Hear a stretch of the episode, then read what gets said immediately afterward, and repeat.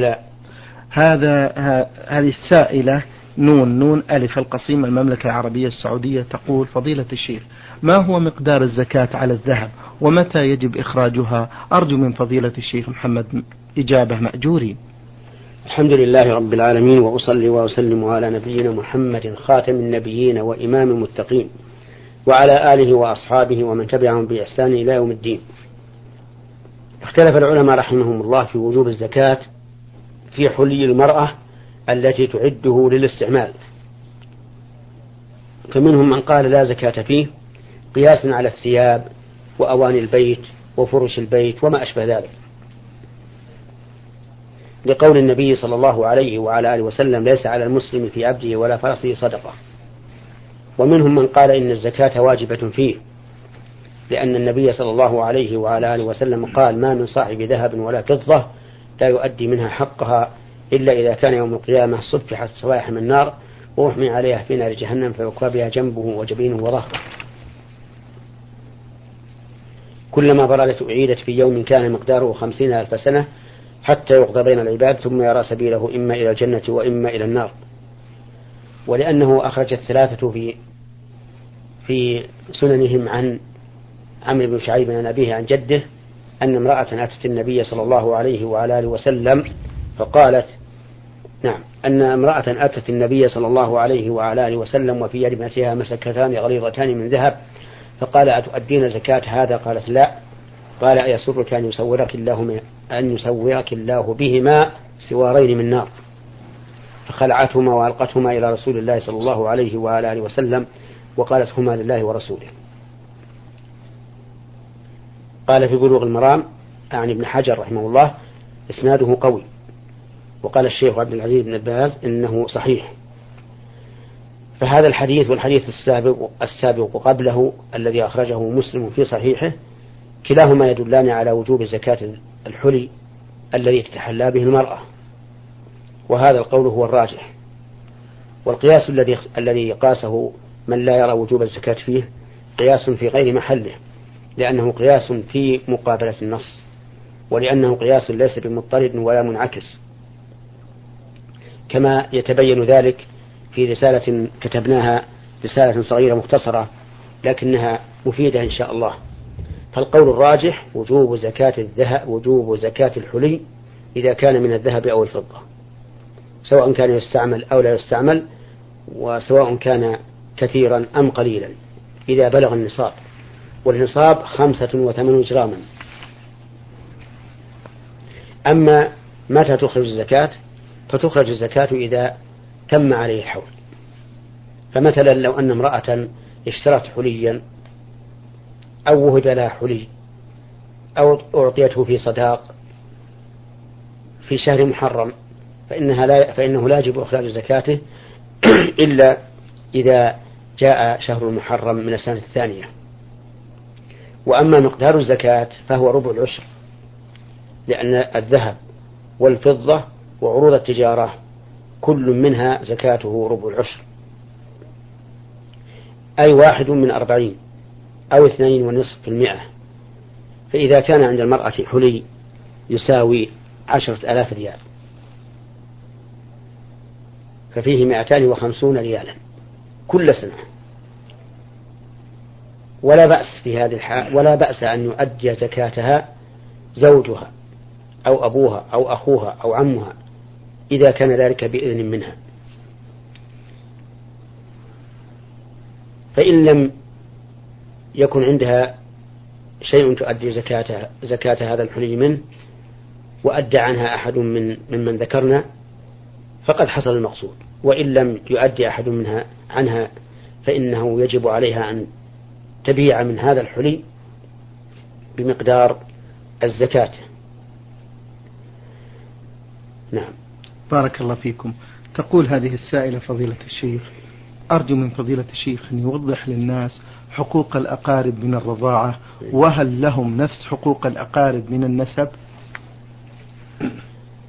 عودا عن السؤال الأول. تفضل.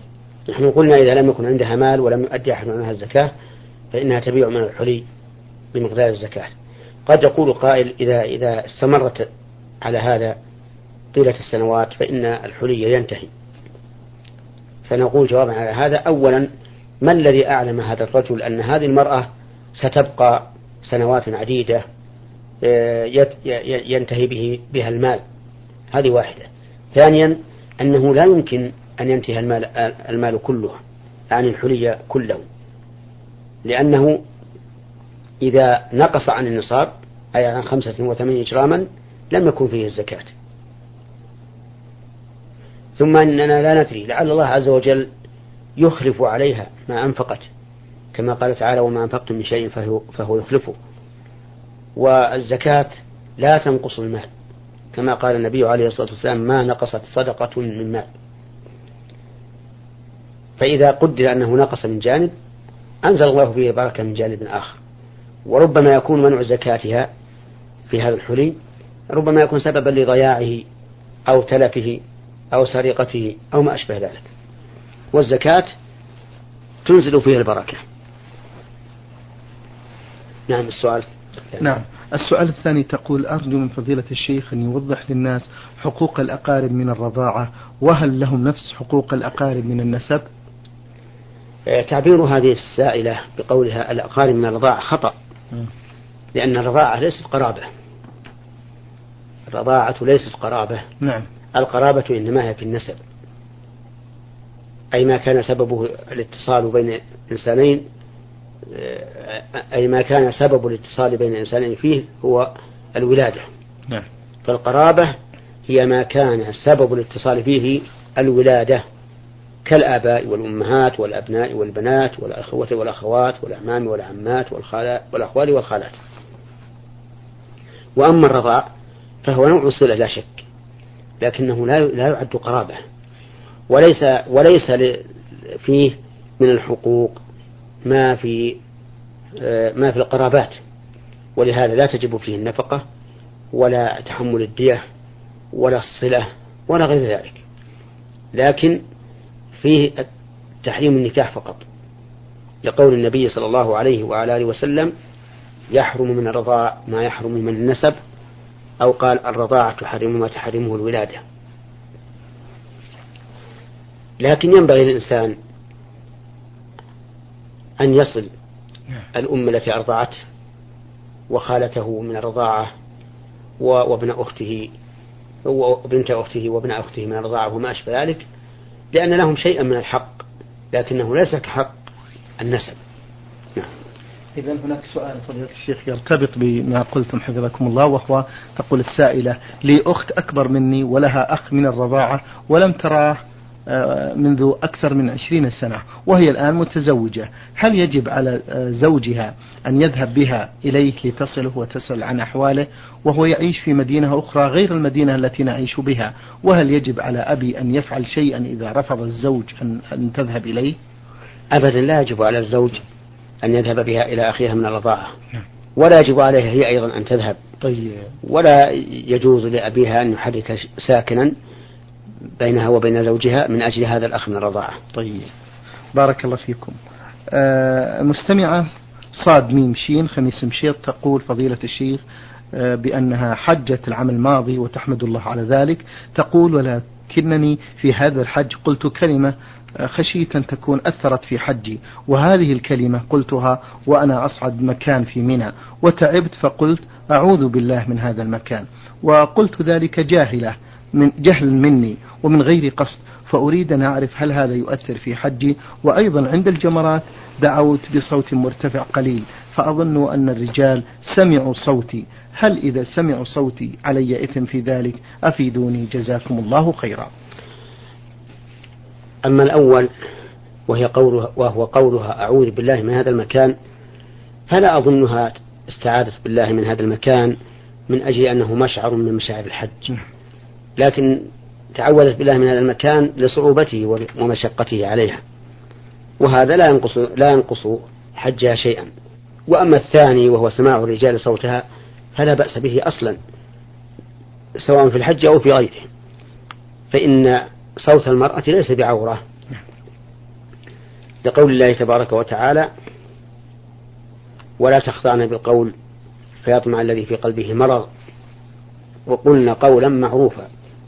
فنهي الله عز وجل عن الخضوع بالقول يدل على جواز أصل القول. لأن النهي عن الأخص يدل على جواز الأعم. وعلى هذا فالمرأة ليس صوتها عورة يجوز أن تتكلم بحضر الرجال إلا إذا خافت فتنة فحينئذ يكون هذا السبب هو الذي يقتضي منع رفع صوتها. فإذا قال قائل أليست المرأة مأمورة بخفض الصوت عند التلبية مع أن الأصل في التلبية أن تكون جهرا. قلنا نعم الأمر كذلك. تؤمر المرأة بخفض الصوت في التلبية وبخفض الصوت في أذكار الصلوات الفريضة إذا صلينا مع الجماعة. وذلك لأن إظهار المرأة صوتها يخشى منه. أن يتعلق بصوتها أحد من الرجال يسمعه فيحصل بذلك فتنة. ولهذا قلنا إنه لا بأس برفع المرأة صوتها بحضر الرجال ما لم تخشى الفتنة. أما الخضوع بالقول فهذا حرام بكل حال. نعم. بارك الله فيكم. هذا السائل رمز لاسمه بعين عين باء يقول إذا طلق الرجل زوجته طلقتين هل تخرج الزوجة من بيت زوجها أم تقعد فيه وكيف يعيدها؟ نعم. إذا طلق الرجل زوجته الطلقة الأولى فإنها تبقى في بيتها حتى تنتهي العدة. وإذا طلقها الطلقة الثانية فإنها تبقى في بيت زوجها حتى تنتهي العدة. لقول الله تبارك وتعالى يا أيها النبي إذا طلقتم النساء فطلقوهن لعدتهن وأحصوا العدة واتقوا الله ربكم. لا تخرجوهن من بيوتهن ولا يخرجن إلا أن يأتين بفاحشة مبينة. أما إذا طلقها الطلقة الثالثة فإن كان في البيت سواها بحيث لا يحصل بها لا يحصل خلوة بينها وبين زوجها المطلق فلا بأس أن تبقى في البيت ولها أن تنتقل إلى أهلها. وأما إذا لم يكن في البيت إلا الرجل الذي طلقها الطلقة الثالثة فإنه يجب عليها أن تخرج وذلك لأنها صارت بائنة منه لا تحل له. وعلى, وعلى هذا لا يجوز له أن يخلو بها. فتخرج إلى بيت أهلها. نعم. بارك الله فيكم. آه، يقول هذا السائل هل يجوز للرجل أن يجالس خطيبته وأن يخرج أن يجالس؟ أن يجالس خطيبته وأن يخرج معها؟ الخطيبة بالنسبة للخاطب امرأة أجنبية منه. نعم. لا تحل له. وهي معه كغيره من الرجال. فلا يجوز أن يجلس وحده معها. ولا أن يخاطبها في الهاتف ولا أن يتكلم معها بأي شيء حتى يعقد عليها. لأنها كما قلت امرأة أجنبية منه هو وغيره معها سواء. وقد يتهاون بعض الناس في هذه المسألة أعني في مخاطبة خطيبته وربما يخرج معها وحده وحدها وهذا حرام. ولا يحل. وإذا كان يريد هذا فليعجل بالعقد ولو تأخر الدخول. وهو إذا عقد عليها صارت زوجته يجوز أن يخاطبها في الهاتف ويجوز أن يخرج بها وحدها إلى خارج البلد ويجوز أن يذهب إليها في بيت أهلها ويخلو بها ولا حرج في هذا كله. لكننا لا ننصح أن يحصل بينهما جماع في هذه الحال.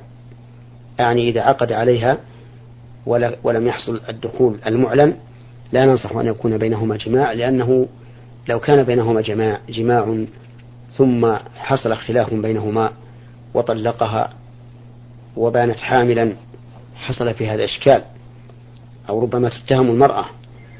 وكذلك لو مات عنها بعد أن عقد عليها وجمعها قبل الدخول المعلن ثم حملت قد تتهم.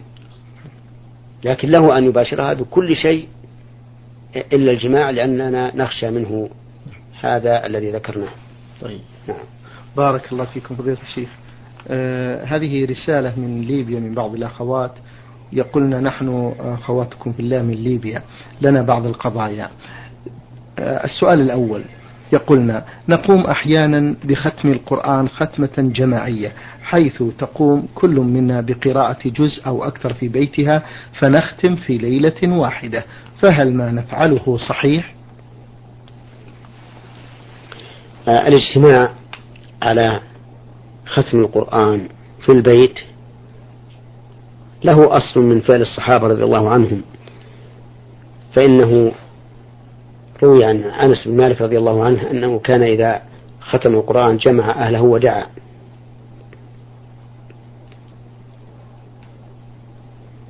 فإذا فعلنا ذلك فأرجو أن لا يكون فيه حرج وإن تركنا ذلك فهو أسلم وأبعد من حدوث البدعة لأنه ربما تتطور هذه المسألة ويحدث منها ما لا ما لا يمكن أن نقول إنه من فعل الصحابة. نعم. بارك الله فيكم. هل يجوز لشخص أن يختم القرآن نيابة عن شخص آخر إذا كان ذلك الشخص أمي ولا يجيد القراءة؟ الأفضل لهذا الشخص الذي يجيد القراءة ويريد أن يختم لشخص آخر الأفضل له أن يجلس معه ليعلمه. يا سلام. طيب. حتى يكون في ذلك أجر للجميع. نعم. وأما ختم القرآن له فإن هذا يؤدي إلى أن, يتوا... أن يتهاون الثاني بتعلم القرآن ويقول ما دام هذا الرجل سيختم القرآن لي فقد كفاني فلا ينبغي أن يفتح هذا الباب بل آه، الأفضل كما أسلفت أن يعلم هذا الأمية كتاب الله ليحصل له على ليحصل على أجر التعليم. نعم. هذا سؤال يقول السائل فيه هل يجوز للطالب أن يساعد زميله أثناء الامتحان حيث أن الطالب يعتبر ذلك واجبا عليه وتفريجا لكربة زميله. فما حكم ذلك مأجورين؟ لا يجوز للطالب أن يساعد زميله في الامتحان أبدا لأن ذلك من خيانة الأمانة. فالجهات المسؤولة لا لا لا ترضى بذلك وهو في الحقيقة ظلم للطالب المعان وظلم للطالب المعين وجناية على الجهة المسؤولة التي هو تحت رعايتها وجناية على الأمة جمعاء. أما كونه ظلما للطالب المعان فلأننا أعناه على أمر محرم عليه وهو الغش. وقد قال النبي صلى الله عليه وعلى آله وسلم من غش فليس منا. وأما كونه ظلما للمعين فلأنه ظلم نفسه بالمعصية حيث أعان على معصية والمعين على معصية كالفاعل لها.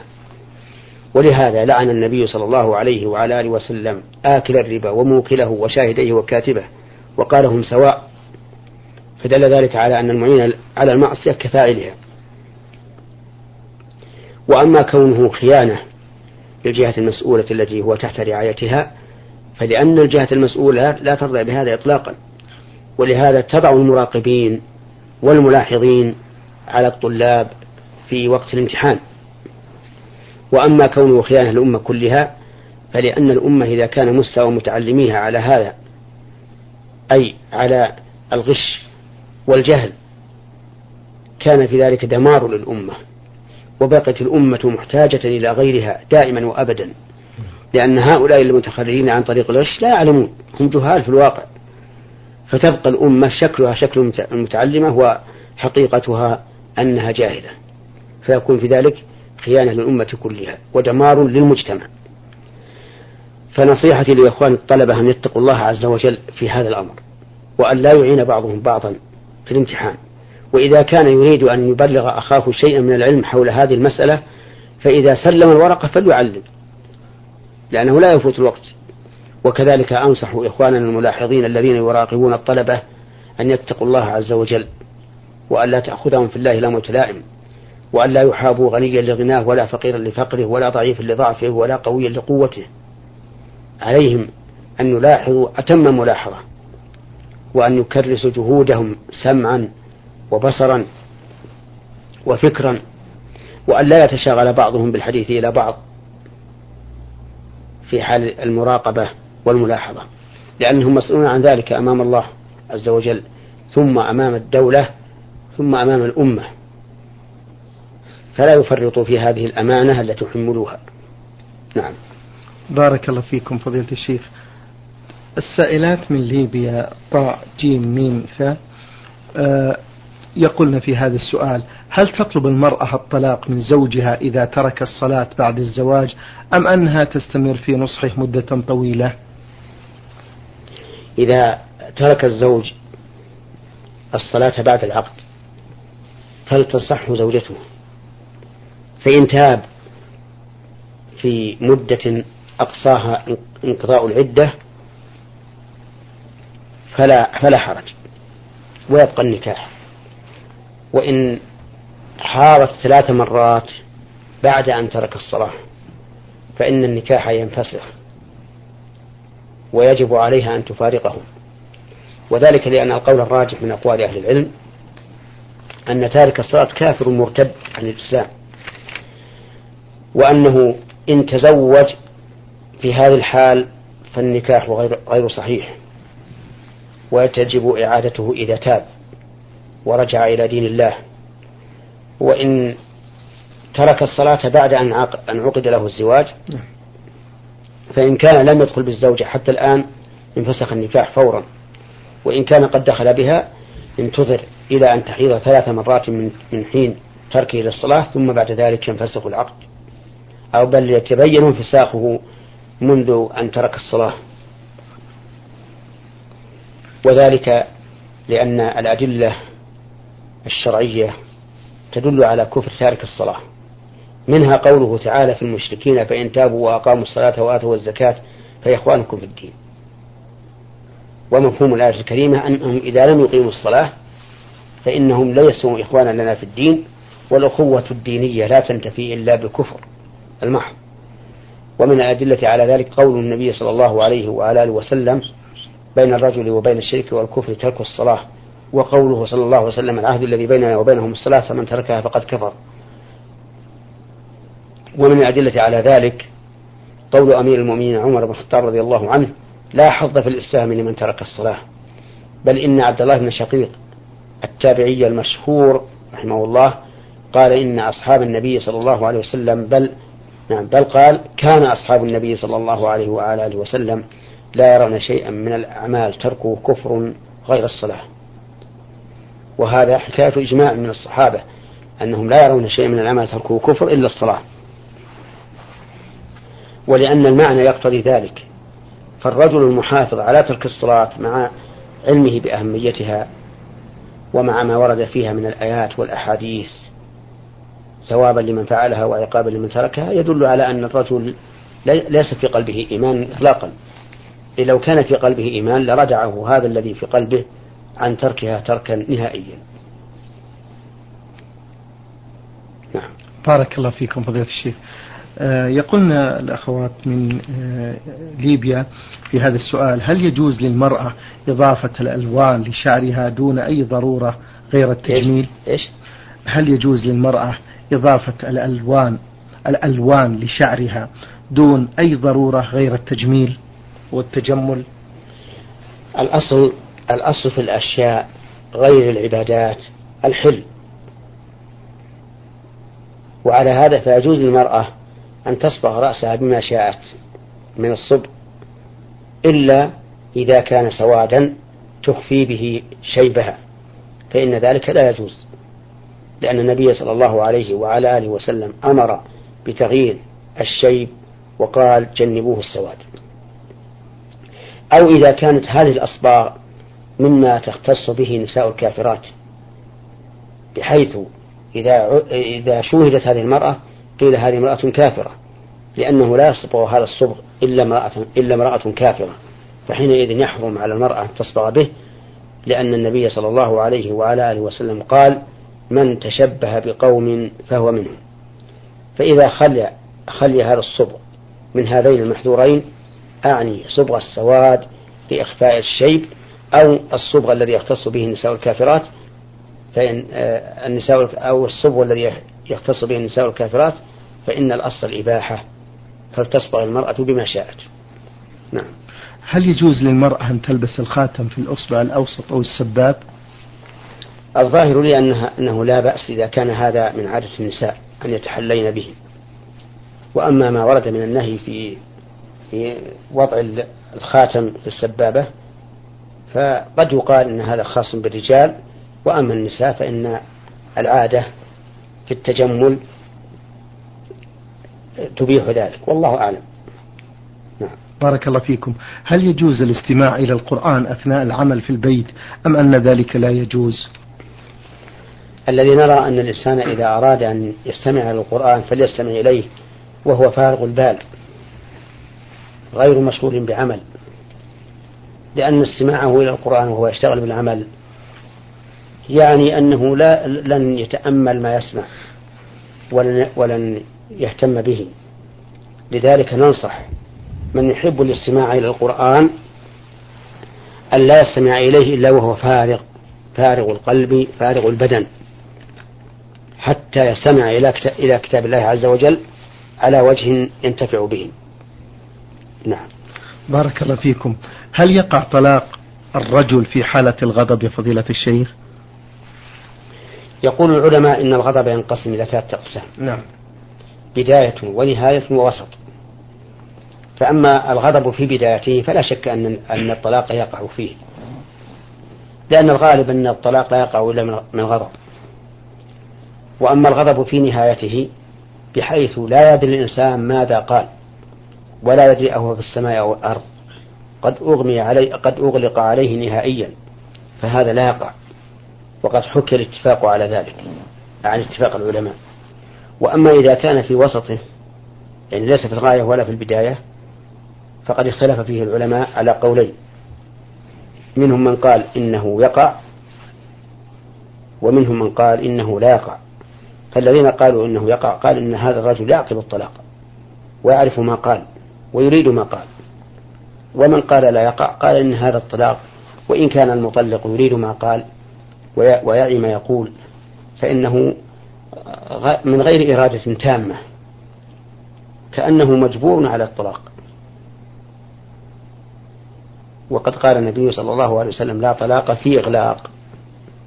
وعلى هذا فإذا سألنا سائل يريد أن يفتي قلنا له أما ما كان في بداية الغضب فلا تتردد في وقوع الطلاق فيه. وما كان في نهايته فلا تتردد في عدم وقوع الطلاق فيه. وما كان في الوسط فهو محل اجتهاد. وينظر الإنسان إلى ما يرى أنه أقرب إلى الصواب. نعم. بارك الله فيكم. يقول هذا السائل عين عين باء أرى كثيرا من الناس يصلون ركعتين بعد الأذان وبالذات يوم الجمعة رغم أنهم صلوا, صلوا آه، ركعتين التحية فما حكم هذه الصلاة؟ جزاكم الله خيرا. أما الصلاة في غير يوم الجمعة بين الأذان والإقامة فإنها مشروعة في كل الصلوات لقول النبي صلى الله عليه وعلى آله وسلم بين كل أذانين صلاة. وأما الجمعة فليس بعد أذانها صلاة. لأن لأنه إذا أذن فإنما يؤذن بين يدي الخطيب. والخطيب إذا فرغ المؤذن من أذان شرع في الخطبة.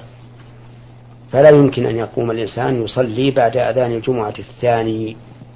أما الأذان الأول فالأذان الأول يكون قبل مجيء الإمام لكن قبل مجيء الإمام بنحو ساعة أو خمس وأربعين دقيقة وما أشبه ذلك فمن قام يصلي فلا حرج عليه. لكن لا لا ينوي ذلك سنة راتبة لأن الأذان الأول إنما سنه أمير المؤمنين عثمان بن عفان رضي الله عنه. ولكن هنا شيء محذور يفعله بعض الناس. يكون جالسا في المسجد ينتظر مجيء الخطيب فإذا قارب الزوال قام يصلي ركعتين. وهذا لا يجوز.